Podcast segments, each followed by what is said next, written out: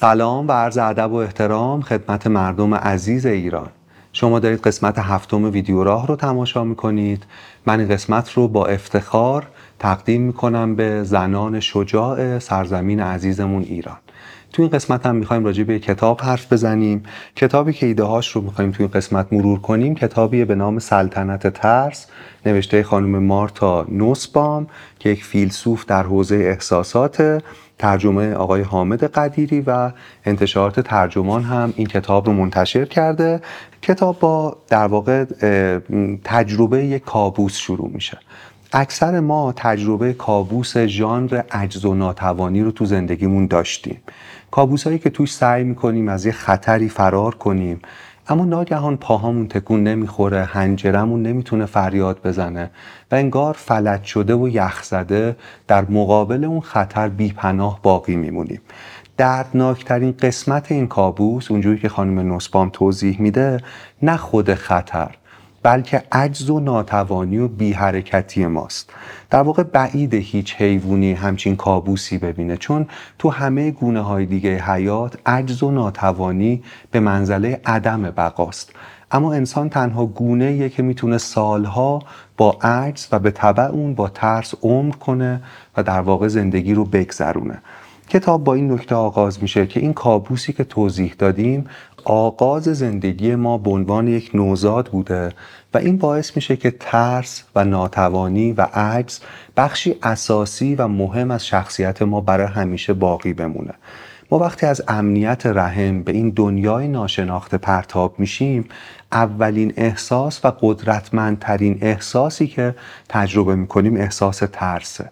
در واقع ما به جهانی میایم که آماده تطابق باهاش نیستیم. ضعیف و نرم و آسیب پذیر و در عجز کامل دراز می‌کشیم. یه گوشه میفتیم و امیدواریم که کسی تو اون دنیای بیرون تصمیم بگیره که ما رو زنده نگه داره. ما معمولا از این شرایط سخت دوران نوزادی و کودکی جون سالم به در می‌بریم. اما تحت تاثیر این تجربه بسیاری از وجوه شخصیت ما شکل می‌گیره. یکی از مهمترین فیلسوفان تاریخ بشر یعنی ژان ژاک روسو اینجا یه سوال خیلی مهم هم در رابطه با این تجربه نوزادی پرسید. در واقع سوالش این بود که این احساس چطور روابط اجتماعی و چطور جامعه رو تحت تاثیر قرار میده. یکی از پاسخهای مهمش اینه که فهمید یکی از اثرات منفی مهم ترس اینه که ما رو تنها و اتمیزه می‌کنه از همدیگه جدا می‌کنه. ترس برخلاف بسیاری از احساسات که آدمها رو به همدیگه پیوند میده احساسی شدیدن منزوی کننده است. ما برای ترسیدن فقط به خودمون نیاز داریم و یک جهان تهدید کننده پیرامون خودمون. حراس وقتی همه ما رو تسخیر می‌کنه کل هم و غم ما رو نسبت به دیگران از بین می‌بره. به شدت احساس خودشیفتگونیه که باعث میشه ما فقط روی خودمون متمرکز بشیم و در واقع به همون منگرایی دردناک دوران کودکیمون برگردیم. و جهان یک انسان ترسیده یک انسانی که با ترس تسخیر شده فقط به اندازه مرزهای جسمش وسعت داره. در واقع جهانش بی اندازه کوچک میشه و به اندازه خودش کوچک میشه و دیگه در پیوند با جامعه و اجتماع نیست. هر آس یه جور دیگه هم در واقع توی چرخه معیوبی به شکل متناقضی با این توضیحی که دادیم خودش رو هی بازسازی می‌کنه. خودش رو باز تولید می‌کنه و تو وجود و روان ما خودش رو گسترش میده.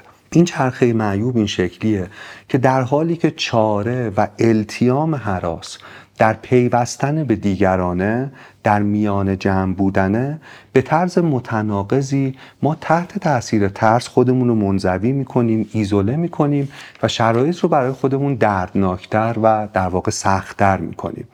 ترس برعکس امید ما رو به من تبدیل می‌کنه و از گریختن فقط نباید یه تصور مکانی داشت. گاهی وقتا آدم می‌تونه در واقع به درون خودش فرار کنه و یک جامعه که پر از ترس میشه پر از افرادی میشه که هر کدومشون تنها و منزوی به درون خودشون فرار می‌کنن و اینطور تو اون چرخه معیوب ترسشون هم داره باز تولید میشه. و یه سوال خیلی مهمی که اینجا باید پرسید اینه که قدرت یک جامعه که می‌دونیم حول ما شکل می‌گیره قدرت یک کشور که تحت تاثیر مای جمعی اون کشور می‌تونه افزایش پیدا کنه یا کاهش پیدا کنه چطور تحت تاثیر یک فرهنگ ترسیده و ترس زده می‌تونه کاهش چشمگیر پیدا کنه؟ تاریخ نشون میده که این وضعیت هم جامعه رو تباه می‌کنه و هم در نهایت خود دولت ها رو به تباهی میکشونه. و حرف در واقع نویسنده اینه که کسی که دیگران رو برده ترس می‌کنه خودش هم در نهایت برده ترس میشه.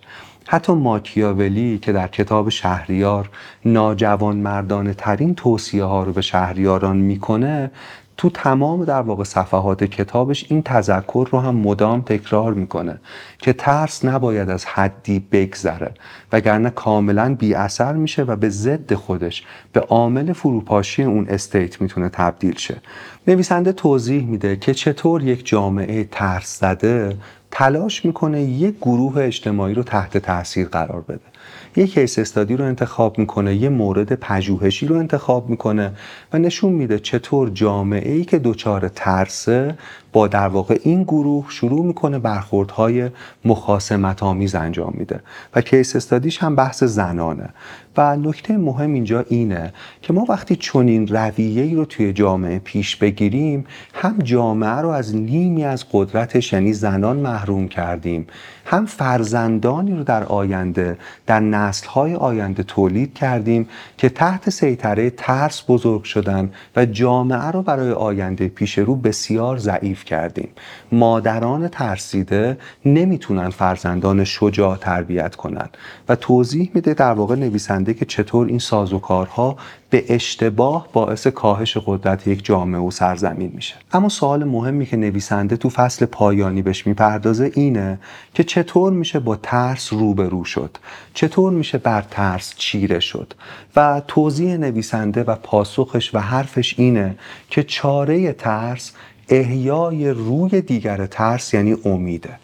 ترس و امید به طرز عجیبی دو روی یک سکن و ریشه هاشون مشترکه. مثلا ترس و امید جفتشون معطوف به آیندن. نمایانگر اون چیزی هن که قرار توی آینده رخ بده. در مورد ترس ما نگران اون چیزی هستیم که در آینده باید متحمل بشیم و در مورد امید ما در فکر کاری هستیم که در آینده باید انجام بدیم. ارسطو ترس و امید رو همزاد همدیگه می‌دونست.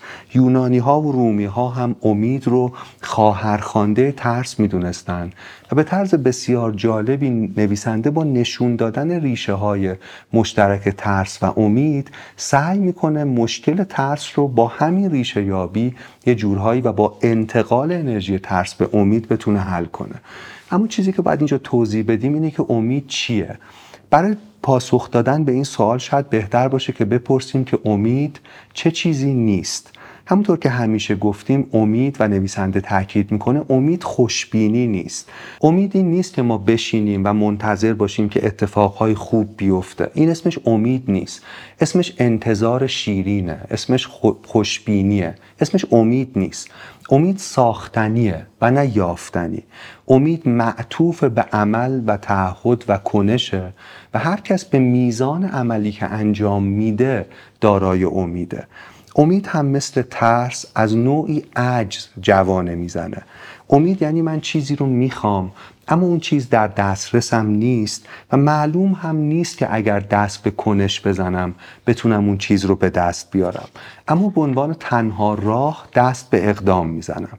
هم در ترس و هم در امید ما با حجم زیادی از عدم قطعیت و کنترل ناپذیری مواجهیم. در واقع هر دو با این سر و کار دارن.